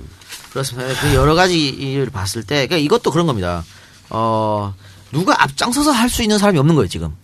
컨트롤 타고 없다는 게 바로 그런 얘기죠. 자기가 책임져야 되니까. 어, 그러니까, 그러니까 청와대에 우리 청와대 탓을 하는 거예요. 청와대에서 직접적으로 나서가지고 말이에요. 이렇게 하면, 어, 체계적으로 명령 내리고 하면 이런 일이 없지. 그런데 지금 무슨 해경이네, 무슨 어디네, 전부 다, 다들 지금 문어발처럼 퍼져가지고, 그러니까는, 어, 정말 그 실종자 가족들이 알고 싶어 하는 것도 제대로 알려주지 않고, 장비가 뭐가 투입돼야 되는데 그것도 모르고 있고, 그렇기 때문에 우리가 컨트롤 타고 없다고 비판하는 건데, 거기서 책임을 벗어나려고 하니까 우리가 전부 비판을 하지 않을 수가 없는. 그게 또 가슴 아픈 건 말이죠. 어, 그런 그 일련의 모든 단체들이 가장 우선적으로 삼는 게 보신이야 보신. 위험하게 자기가 뭘 더 해가지고 자기네 조직에 어떤 해를 지금 이런 걸 싫어하는 거예요 지금. 전형적인 관료들의 어떤 특성 아닐까라는 생각이 좀 들어요. 예.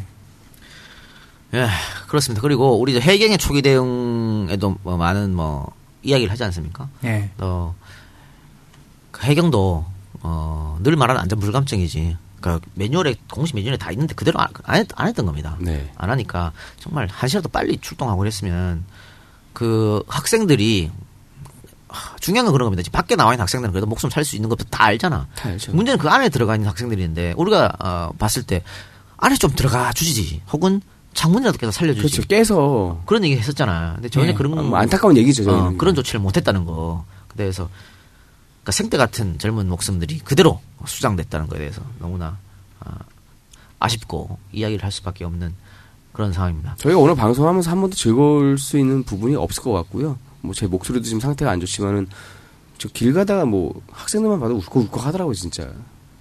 그래요. 근데 뭐 이 와중에도 어, 일베 같은 사이트에서 고인들을 능욕하는 그 미친 개새끼들은 어, 그 차마 여기서 이야기할 수 없는 어 무슨 자기가 그 배에 있었다면 마지막에 뭐 어떻게 여학생들 어떻게 했을까 이런 있다고 얘기하고 있고 말이죠. 아, 그래서 그래서 우리가 누누이 얘기하지 않습니까? 일베를 유해 매체로 지정해야 된다. 어? 예. 유해 사이트로 지정해서 차단 아예 차단시켜 없애야 된다. 내가 박근혜 대통령 별로 안 좋아하지만 일배 처리해주면 정말 박수 쳐줄게. 근데 그게 왜 안 되냐? 아 국정원에서 일베 애들 불러가지고 시- 버스로 대전에서 불러가지고 시켜주고 짓 했는데 에? 어떻게 보면 일베랑 한 산통속이라니까. 그러고 있으니까 그걸 유해 매체로 지정하겠어요? 아니 그리고 그 이 와중에 뭐 이 세월호 참사 관련돼서 뭐 어쩌고 저쩌고 하면서 예비 후보 어쩌고 하는 새끼들은 도대체 뭐야? 그러니까 전부 다 에, 나라가 진짜 망조가 들었다 이렇게 말씀드리고 지금 우리 저 도탈에서 어, 직접 저 자원봉사하러 내려가신 네, 분이 예, 그분 이야기를 들어보면요, 아 사람이 거기 엄청 많대. 자원봉사 이외에도 예. 그것도 옷 다 깨끗하게 차려입고 무슨 구경 구경 온 것도 아닌데 어? 관광식으로 온 사람도 있고 아까도 얘기했습니다만 홍가혜 같은 애도 저기 어디 씨 어, 스킨스쿠버 그, 그 정도 자격증밖에 없는 애거든. 그런데 거기 와서 무슨 그돈 주고 따는 거라며. 예, 예. 그러니까 거기가 지금 무슨 어디 남태평양입니까? 그런데 지금 민간 잠수부들 중에서 그런 사람도 있다는 얘기야. 그러니까 지금 해경 어, 해군에서 그렇게 난리를 쳐도 별 말을 할 수가 없는 겁니다. 그래서 지금 또 민간 잠수 어, 협회하고 지금 또 트러블이 생겼지 않습니까? 예. 그런 문제도 있고 국회의원들, 정치인들 쓸데없이 지들이 왜 내려가나? 내려가서 아무짝에도 도움이 안 아, 되는데. 가서 물에 들어갈 거 아니면 가지 음. 말라고 이 씨. 확 그냥. 어, 그러니까 우리 천박한 대한민국의 모습을 지금 그대로 다 보여주고 있는 게 아닌가 싶어요. 아니 내가 문자를 받았어요. 그 룸사롱 웨이터랑 뭐 나이트클럽 웨이터들이 뭐 그 요번 세월호 참사 관련돼서 그거 이용해서 문자를 보냈더라고. 음. 그네들이 미개하다고 생각하는 사람들이 보내는 방식대로 문자를 보낸 거 아니야. 음. 예비 후보라는 작자들이 뭐 하는 짓들이냐고 그게. 어, 그리고 또 이 기회를 이용해서 또 특정 종교에서 어, 개 같은 그림 하나 나왔더만 보니까. 참나 그래요. 그런데 제가 뭐 저희들이 계속해서 지금 박근혜 정부가 책임을 떠넘기려 한다고 이야기하지 않습니까? 예. 그 중에 하나가 이제 에, 어, 청해진 해운 세월호의 실질적 오너라고 하는 유병헌 씨입니다. 그죠? 어, 세모그룹의 회장이었죠. 이 사람 이야기를 계속해서 지금 어, 좀 크게 부풀려 가지고 갑자기 끌어내고 있어요 네. 지금. 책임을 아마 전가하려고 하는 그런 것 같은데 그래서 제가 어, 저희 방송에서 한번 어, 했습니다만. 예, 했- 했습니다만 다시 한번 여기서 이야기를 해드리겠습니다. 그러니까 세월호 침몰 사건과 관련해서 다시금 유병헌 전 회장이 언론에 등장하고 있어. 그런데 우리가 좀 이상은 그렇습니다. 세모그룹이 97년에 부도맞았습니다. 예. 근데 97년에 왜 모, 97년 연말에 거의 모든 대기업들이 쓰러졌죠. 네. 근데 그 대기업들이 쓰러질 땅은 달라. 어, 세모는 되게 빨리 쓰러졌습니다. 그 한보그룹에 유탄 맞아가지고 빨리 쓰러졌는데 당시에 뭐 부도났을 때 금액이 얼마 안 됐습니다. 우리가 생각하기에 큰 금액이 아니야. 그런데 그 그걸 막지 못하고 어, 부도가 났거든요. 그러면 그만큼 이 어떤 기반이 없었다는 얘기 아니에요? 아니 그러니까 이- 이렇게 생각하는 거지. 에, 돈이 많았음에도 불구하고 그걸 못 막았던 거는 회장이 일부러 따로 빼돌린 게 아니냐. 챙겨놓고 음, 그런 이건 그런 나온 제끼고 거죠. 어, 왜 그러냐면 97년에 부도 맞았는데요. 지금 그 해운사 2년 뒤인 99년에 차렸습니다. 모은 돈으로 그러니까 쫄따망한 사람이 2년 만에 이 어떻게 회사를 차렸을까? 그리고 지금 해외에 있는 부동산만 해도 몇천억대라고 하지 않습니까? 네. 그 돈을 어떻게 벌었느냐? 그거는 어, 횡령, 배임, 탈세, 세모를 예. 할 때. 예. 그래서 얼마 되지도 않은 돈을 못 막아서 어음을 못 막아서 부도가 난 회사가 2년 만에 이렇게 커진 거는 빼돌렸다. 회사는 부도나고 음. 회장은 다시 살고 그렇죠. 그 우리가 그런 이야기를 하는 겁니다. 그런 일 그러니까 많죠. 그런 문제는 얼마든지 비판을 해야 되고 거기에 대해서 문제가 있다면 유병헌 씨는 다시 잡아가지고 실형을 살게 해야지. 예. 근데 지금처럼 지금의 언론에서 말하는 것처럼 어, 유병헌이 그 오대양 사건의 배우다 이런 식으로 몰고 가는 것은 정말 여론 조작이다. 그렇게 예. 말씀드리고요. 그러니까 그때 사건처럼 이것도 뭐 그럴 수도 그렇지. 있다. 그러니까 그렇게 하면 안 되고 자세하게 한번 봅시다.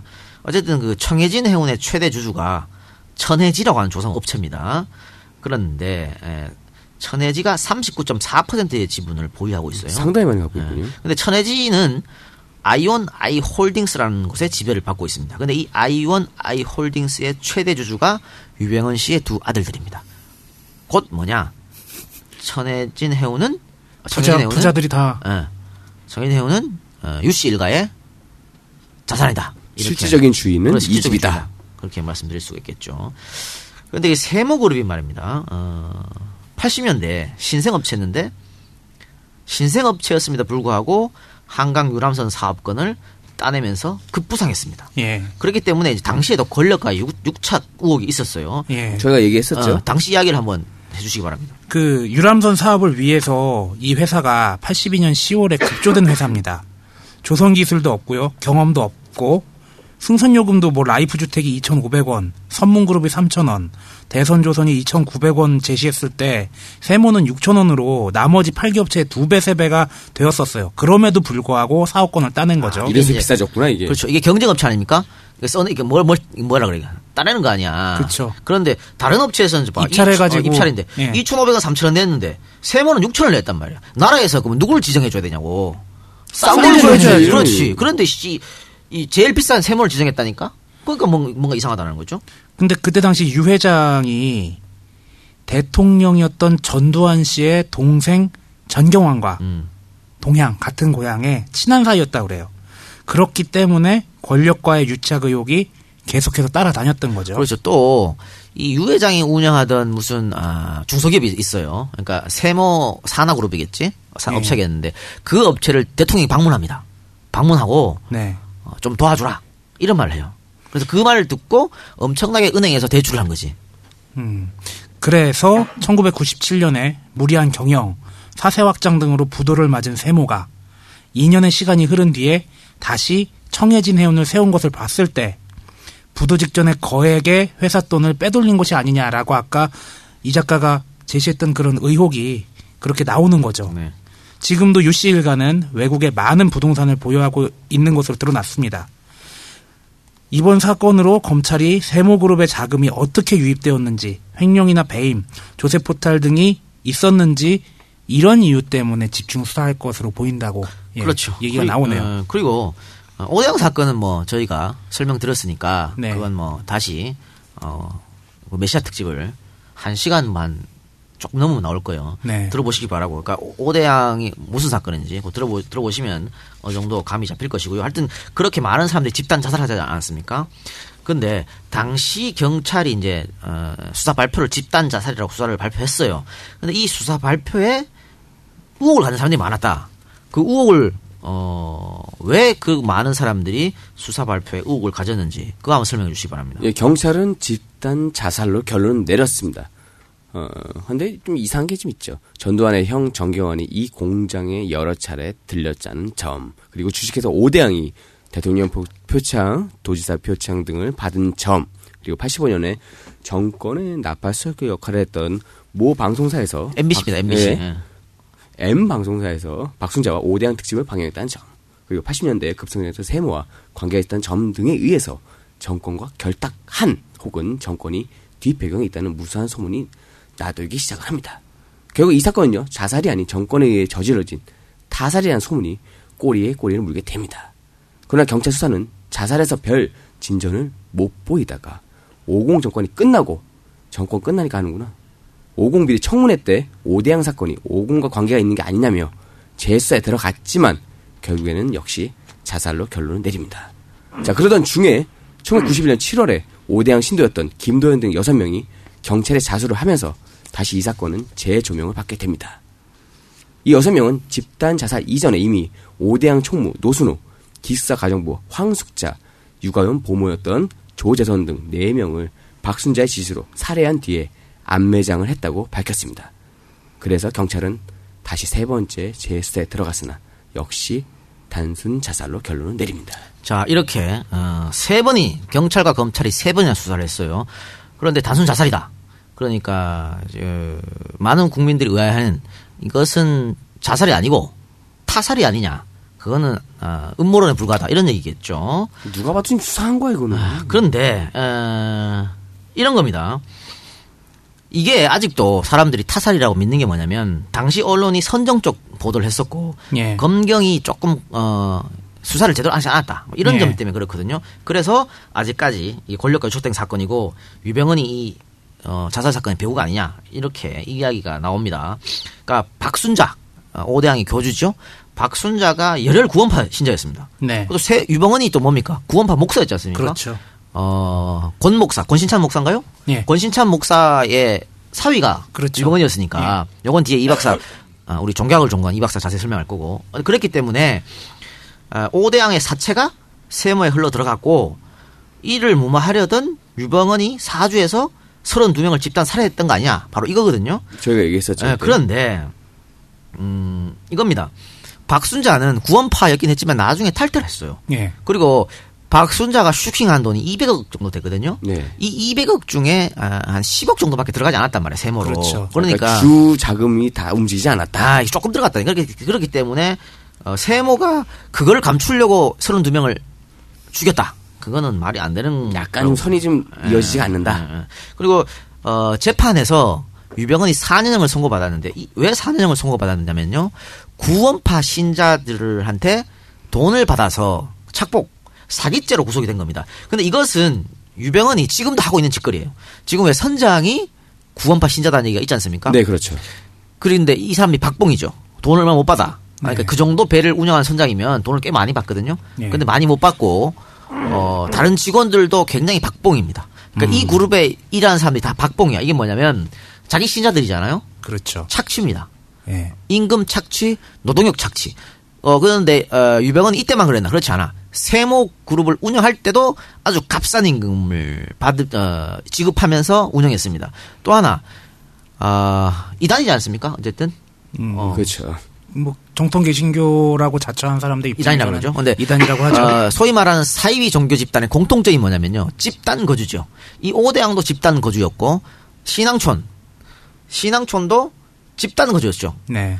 집단 거주였는데 이 세모도 집단 거주했습니다. 음. 그 아파트 한 개 동을 집단으로 빌려 가지고 기숙사로 썼어. 음. 그래 가지고 이, 이 저번 한강 유람선 사업할 때도요. 어, 한강에 홍수 났을 때 여러 명이 사망한 사건도 있었습니다. 음. 그러니까 애들한테 직원들한테 어 홍수 오듬할 때 배지켜라 사수해라 뭐 이런 얘기 해가지고 그러니까 원래 문제가 있는 사람인 것은 맞다. 다만 이거를 타살로 몰고 가는 것은 옳지 않다라고 하는 겁니다. 근데 그러니까 오대양 사건 자체는 그냥 박, 그 박순자의 박순자 잘못이죠. 그냥 또라이시다. 예, 예. 근데 왜 이걸 왜 자꾸 저기 연결시키냐 말이지. 그러니까 이렇게 연결시키는 것은 자극적이죠. 굉장히 자극적이잖아. 그렇지. 그래서 어, 대통령의 책임이 없다라고 지금 언론에서 몰고 가는 건데 어 당시에 세 번째 수사 결과가 발표나고 우리 언론이요. 어, SBS 그것이 알고 싶다에서도 그렇고 네. 우리 언론이 자성론이 일어났습니다. 우리 이렇게 아유, 그치. 이런 걸 말자. 자극적으로 쓰지 말자. 지들끼리 자극 이게 어, 반성을 해놓고는 지금 와갖고 또 또 하고 있어. 자극적으로 쓰고 있어요. 이게 뭐 하는 짓이냐 말이야. 예. 그리고 어 이렇게 그런데 음모론이 나온 것은 어, 우리 탕명한 씨 종교연구가 예. 어, 칼에 맞으신 분 예. 돌아가셨죠. 예. 이분이 구원파하고 앙숙관계입니다. 그렇죠. 구원파의 문제점을 계속해서 지적한 사람이 탕명한 씨였고 네. 그래서 탕명한 씨가 이런 주장을 많이 했어. 그런데 이제 증거가 없었죠. 그러니까 세모 그룹에서 어, 탕명한 이런 주장. 근데 당시에 탕명한 씨가 탕명한 씨가 종교 그 사이비 종교 연구가였기 때문에 탕명한 씨 말이 굉장히 신빙성 있게 받아들여졌거든요. 그렇죠. 러니까 세모에서 오대항과 자기들하고 관계가 없다는 것을 알리기 위해서 예. 아까 어, 누가 얘기했습니까? 저 세상이겠나? 지, 저 자수했을 때 여섯 명이 자수했을 때 네. 그 자수를 배후 조종한 사람이 세모야. 음. 우리하고는 관계가 없다는 걸 알리기 위해서 왜 우리는 그거 아니니까 어. 빨리 나서 털어 빨라. 그렇지 빨리 털어 가서 자수해 이렇게 해가지고 검찰이 수사하니까 주병헌이가 뒤에 있었단 말이야 음. 그래서 어 그럼 진짜 탕명한 말이 맞는 거 아니야 이렇게 된 거죠 왜냐하면 어, 오대양이 있었던 사람들도 옛날 다 구원파 출신이거든 그 네. 구원파 출신이 박순자가 나올 때 같이 나와가지고 했기 때문에 어, 그래서 그래서 맞춰도 아다리 맞는 거네. 아, 그래서 그러한 이야기가 나왔는데요. 어, 이 오대양 사건의 결론은 박신자하고 강신도들이 일으키는 그냥 집단 자살이다. 음. 그 이상도 그 이하도 아니다. 이렇게 말씀드리고 어, 유 회장 일가 잘못이 있다면요 수사해가지고 법에 단죄를 받게 하면 됩니다. 네. 지금처럼 이렇게 뭔가 뒤에 뒷 어, 오대양 사건 뒷 배우가 어, 유, 유 회장이 아니냐 이런 거는 상당한 문제가 있다. 이렇게 말씀드리겠습니다. 제가 오늘 어, 채널 A 보니까 저 어, 박찬종 변호사가 나오셔가지고 묵인죄? 자, 어, 자기가 무슨 오대양 사건을 해결한 것처럼 그렇게 얘기하면서 어, 엄청난 오대양의 돈이 에, 세모로 세모로. 흘러 들어갔고 어, 뒤- 뒤에 배후에는 이 자살 배후에는 어, 유씨 유 회장이 있다 이런 식으로 말하더라고. 그래서 그거를 TV에서 보는 사람은 딱 그렇게 생각할 거 아니야. 그렇죠. 어쨌든 어, 세모 부도 이후에 이유 회장이 어, 모습을 감추었습니다. 모습을 감추고 자기 아들을 대타로 내세워가지고 혹은 어, 그 신도들 구원파 신도들을 내세워 가지고 그룹을 경영했어요. 한동안 이 사람이 나오지 않았잖아요. 나오지 않았어. 좀. 나오지 않았는데 지금 이제 그 얼굴 없는 사진 작가 아해라고 하는 뭐야 이거. 어, 아해라고 하는 그 어, 굉장히 유명한 사진 작가라 그래요. 그 아해가 이 유병헌이다라고 하는 게 정설이죠. 왜냐하면 유병헌이 자기 말한 아 그러니까 아해가 말한 프로필 프로필이 유병헌과 떡떡떡떡 들어맞습니다. 어. 그러니까 뭐 옛날에 뭐 일, 일본에서 태어났고 어 방송인을 했으며 언론인이지 언론인을 예, 했으며 예. 뭐 비즈니스 사업을 했다. 이게 언론이 뭐냐면 예전 그 아, 지금의 극동 방송의 후시 그렇죠. 전신 전신. 어, 전신을 이, 이, 이 양반이 같이 했었거든. 그래서 나 쫓, 쫓겨나는데. 근데 그런 거 하고 또 비즈니스 사업은 뭐 이제 어, 세모 그룹이겠지. 그런 거 보면 어, 보면 딱 아다리가 맞아. 유병헌 이꼬르 아해. 그리고 이번에 최계진 해운과 관련 업체에서요 엄청난 사진을 많이 사들였어. 예. 그 사들인 사진이 그럼 누구 거냐? 아이 거다. 아해 거 아니냐는 거지. 그러면 정말 좋으면 딴 사람들 사지고 그것도 내부 거래하고 지랄. 그 이게 뭐야? 어 회사 돈을 응. 배임입니다 이거도. 그렇죠. 회사 돈을 자기가 엄청나게 돈. 왜냐면 이 사진은요. 어 가격이 정해져 있는 게 아니잖아. 그림하고 이제 미술품들이 그렇게 부르는 게 가만히 부르는 게 아니요. 가반이야. 내가 봤을 때 만 원짜리인데 10억? 그럼 10억이지 뭐. 그렇지. 그래서 이거 이거 사들여 갖고 빼돌린 거 아니냐, 그지? 이런 얘기가 나오는 게 그런 이유고요. 이번에 또 세월호 어, 침몰한 이유 중에 하나가 중축을 했다는 거 아닙니까? 5층이죠. 그 메뉴 꼭대기층에 네. 갤러리를 만들어놨습니다. 그럼 그 중축은 갤러리 만들려고 그랬다. 그 갤러리가 누구 갤러리야? 아해의 어, 갤러리다. 음, 이런 이야기가 나오기 때문에 아해의 꼴은 유병헌이다.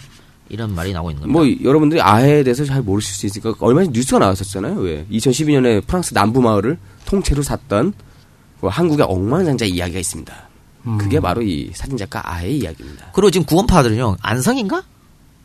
용인인가 안성인가 잘 모르겠는데 거기에 지금 땅을 많이 사들고 있습니다. 그래서 어, 자기들 기도회도 짓고 거기 보면 무슨 어, 세모그룹에서 썼던 그 선박도 갖다 놓고요. 그 기차 차량 옛날에 이제 못 쓰는 거 그런 네. 것도 갖다 놓고 굉장히 뭐 유원지가 유원지처럼 만들어 놓고 네. 그 구원파들의 어떤 집단 그런 걸 만들려고 지금 하는 것 같아요. 예. 거기서 유병헌 씨를 봤다는 이야기도 지금 나오고 있습니다. 아, 그 덕분에 말이죠. 원래 저희 이제 이제 트래픽 같은 거 분석을 해보면 지나간 에피소드들이 올라가는 방식이 있거든요.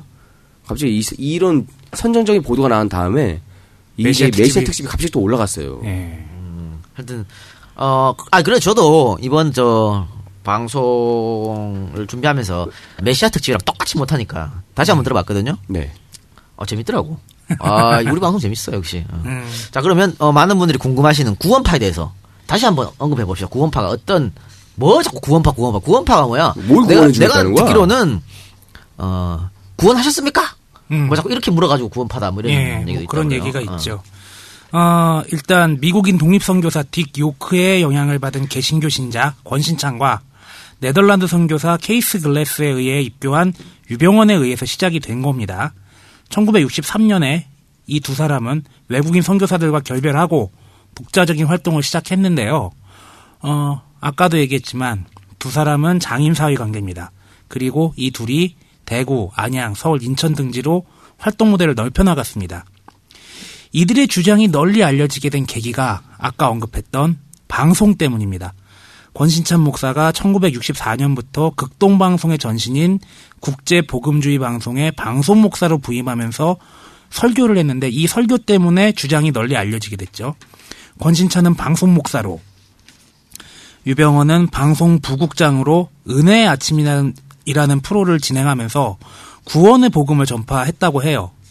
이러한 이유 때문에 이들의 교단이 세칭 구원파로 알려지게 된 겁니다. 권신찬은 기성교회에서 행하는 예배의식, 11조 원금, 장로 집사제도, 주일 성수, 새벽 기도 등이 너무 율법적이라고 비판하면서 율법과 죄책감에서 해방되어야 한다고 설교를 했습니다. 그래서 뭐 보통 나오는 게 보혈, 뭐 예수가 한번 우리의 죄를 짊어지고 십자가에 못 박혀 죽었다 부활하셨기 때문에 우리는 다 죄를 졌다고 생각할 필요가 없다. 뭐 이런 식으로 얘기해서 뭐 죄사함을 다 받았습니까? 뭐 그렇게 물어. 식김을 다 어, 받았다. 예. 한번 어 그 구원 받으면 그 다음에는 잘못해도 상관없다 이거 이겁니까? 뭐 글쎄요. 그건 그 신학자들한테 물어보세요. 지들 지들 마음대로구만. 예. 이 설교가 한편으로는 이제 청취자들의 큰 반향을 일으켰지만 다른 한편으로는 다른 개신교계 교단들의 항의를 받았어요. 그래서 방송국에 쫓아와서 항의하고 그런 소동이 벌어졌는데 1974년 7월 30일까지 권신장의 측근 11명이 극동방송국에서 해임돼 버립니다.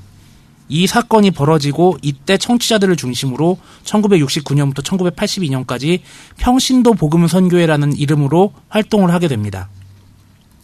이들이 본격적으로 교단의 형태를 갖춘 게 1982년 11월 21일 서울 용산구 삼각지 서울교회당에서 전국 책임자 248명이 모여서 변호섭을 책임자로 선출하고 기독교 복음 침례회라는 명칭으로 창립총회를 열고 당시 문공부에 등록을 하면서부터입니다.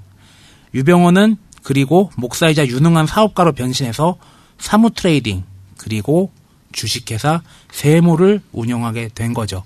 지금 제일 대표적인 게 지난번 메시아 특집 때도 언급했지만 박옥수 목사 죄사함과 거듭남의 비밀 뭐 그리고 기쁜 소식 선교회 그리고 International Youth Fellowship IYF 대학가나 뭐 여기저기서 많이 봉사활동하고 그런 집단인데 구원파 일부 구원파 내부의 여러 교파 중에 그 산하 단체라는 그런 얘기가 있고요. 또 재미있는 게 주기도문을 외우질 않는데요. 그래서 어. 예.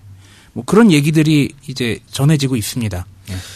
어 그리고 지금 뭐그 구원파에 대해 서 자꾸 얘기하니까 우리 언론에서 또 구원파에서 많이 다루지 않습니까? 네. 그러면서 뭐 연예계에도 어 구원파가 있다. 이거는 뭐 근데 당시에도 시끄러웠습니다. 연예인들 구원파에서 그러니까 오대양 있어요? 사건이 일어났을 때 누가 있어? 어, 시끄러웠는데 대표적인 케이스가 이제 그 중견 탤런트라고 하는 그 전향자 씨. 예. 음. 전향자 씨가 대표적으로 구원파 소속이거든요. 그래서 오대강 사건이 일어났을 때 말이- 말입니다. 전향자 씨가 한때는 방송을 중단했습니다. 예. 중단하고 다시 복귀하고 이랬는데 어 전향자 씨는 뭐 그렇다 치고 어 가수 누구? 양희은 씨, 아. 음. 양희은 씨가 또 대표적 구원파입니다. 예. 그러니까 어 들리는 얘기는 양희은 씨의 주례를 권신찬이 했다. 어. 뭐 이런 얘기도 있어요. 그랬는데 아 우리가 생각하는 이미지하고 좀 많이 다르죠. 다르네요, 예. 많이. 근데 뭐 그런데 뭐 이 박사 말처럼 이 박사는 뭐 이단이나 이런 걸 뭐 좀 그렇게 생각하지 않습니까? 왜냐하면 그렇죠. 그거는 개신교 어떤 집, 어, 하나 집단에서 얘기하는 거니까. 그 개신교가 자기네 교파가 정통이라고 생각하기 때문에 딴 데를 이단으로 본다라는 게 제 이제 생각이거든요. 아, 그러니까 그렇게 얘기하는데 어 이거를 그 이단이라 그 이단이라 말을 쓰지 않- 않고 사입이라고 하면 문제가 되는 거죠. 사입이라고 얘기해서 아니 그 일단은 일단은 그런 전제를 저는 깔고 있다는 걸 생각하고 들어주시기 어, 바랍니다. 왜냐면 아, 이 구원파의 문제가 아까도 말씀드렸지만은 임금 착취, 노동력 착취였거든요. 예. 그걸 지금도 하고 있고 그래서 유병헌은 시- 실형도 살았습니다. 예. 예. 4년의 실형도 살았음에도 불구하고 아직도 그러고 있으면 이건 문제가 아니냐 그런 얘기고 위시아 특집에서 언급했던 어, 다른 모든 문제 JMS라든가 예, 뭐 네. 신앙촌이라든지 신앙촌, 영생교 이 사이비 집단은 다 똑같아요. 노동 착취, 어, 노동 착취하고 다 집단 집단 거주. 생활 딱 그렇게 합니다. 그리고 지- 그 자기의 에, 에, 그 메시아로 생각하는 거지 진짜. 그렇죠. 정명석이도 메시아고 유병헌이도 메시아고 그렇죠? 음. 그렇게 생각하니까 문제가 있는데 저한테 누가 어, 메일을 보냈어요. 젊은 남성분인데 뭐라고? 여자친구가 JMS래. 음. 그래서 어 메- 메시아 특집을 들려줬는데도 말도 안 된다고. 어? 어, 정명 정명석 그럴 뿐이 아니다. 그런 얘기를 하는데 어떻게 설득시키냐 그러더라고.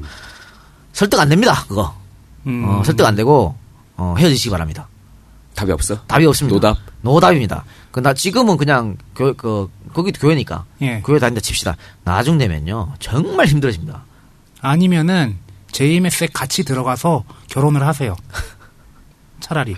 예. 아, 노답이라고 말씀드리고 여기서 그, 어, 제가 구원파 얘기 나왔으니까 말씀드립니다만은 어, 그 정도로 빠져 있으면 어, 탈출이 탈출이 불가능하다 그렇게 말씀드리겠습니다. 아 그리고 참고로 아까 주기놈은 안 해온다고 그랬는데 또 어떤 교파에서는 어 우리의 죄를 사해 주시옵고라는 게 주기도문의 그 개신교 주기도문의 원래 말인데 우리의 대, 우리의 죄를 사해 주셨다라고 내용을 바꿔서 외우기도 한다고 아, 이미 합니다. 끝났어. 제가 네, 아, 우리의 죄는 끝났다. 뭐 그렇게 생각한대요. 그래, 어, 이 시간은 그냥 어, 세월호 재난 스- 사건에 대해서 말씀드렸습니다. 그래서 문제점이 뭐였는지 또 앞으로 어떻게 정부가 대응할지 우리는 어, 지켜보기로 하겠고요. 그 얼마 전에 그 학생 시신이 발견됐는데 프랑스 언론에서 모자이크 없이 방송 내보냈지 않습니까? 근데 시신이 부패 정도가 어, 심하지 않았다. 상당히 깨끗했다는 얘기죠. 네. 그러면 어, 사고 당일날 숨진 게 아니다라는 이제 이야기가, 이야기가 나오고 있어요. 그래서 부검을 어, 유가족 측에서 원하고 있고 이런 얘기 나오는데 만약 정말 그게 맞다면 음, 정부가 애들을 죽였다고밖에 볼 수 없겠죠. 그래서 어, 스- 일어난 사건은 뭐 다시 시간을 돌릴 수는 없지 않습니까? 예. 그래서 정말 어, 책임자들 문제가 있는 사람들은 당연히 처벌 받아야 되고 네. 다시는 이런 일이 없도록 혹 이런 일이 생기더라도 어, 한 명이라도 빨리 구해서 더 피해를 최소화할 수 그렇죠. 있도록 그렇게끔 정부에서 노력을 해야 되고 어, 재난 구조 이 자체를 그렇죠? 뭔가 법령을 정해가지고 시스템을 바꿔야 되지 않나 그런 생각이 듭니다. 그래서 많은 분들이 노력하셔가지고 책임 회피하려고 좀 이용하지 좀 말고 재난청 어쩌고 하면서 그래서 다시는 에, 이와 같은 아, 정말 천재가 아닙니다. 인재입니다. 꽃도 피워보지 못한 그런 애들 아닙니까? 그, 아, 다들 또, 다들 또 훈남에 훈녀도 잘생기고 이쁘고 이렇- 이렇 더라고, 친구들이. 예. 너무 안타깝다라는 거 말씀드리고. 예, 그리고 저희도 여러분들과 똑같은 심정으로 방송을 했다고 말씀드리고, 음, 지금 한 시간 했거든요, 방송? 네. 이어서, 어, EJ 83회? 3회를, 예. 어, 대한민국에 있었던 참사 이야기를 한번 해보도록 하겠습니다. 네. 어, 요거는 별도로 저희가 뭐 따로 다음 주 올리지 않고요. 바로 이어서 네, 한, 한 주 쉬었으니까 바로 그냥 방송 두 개를 같이 올려드린 걸로 하겠습니다. 예. 예, 다른 데 가지 마시고 계속해서 방송 들어주시기 바랍니다. 감사합니다. 감사합니다. 감사합니다.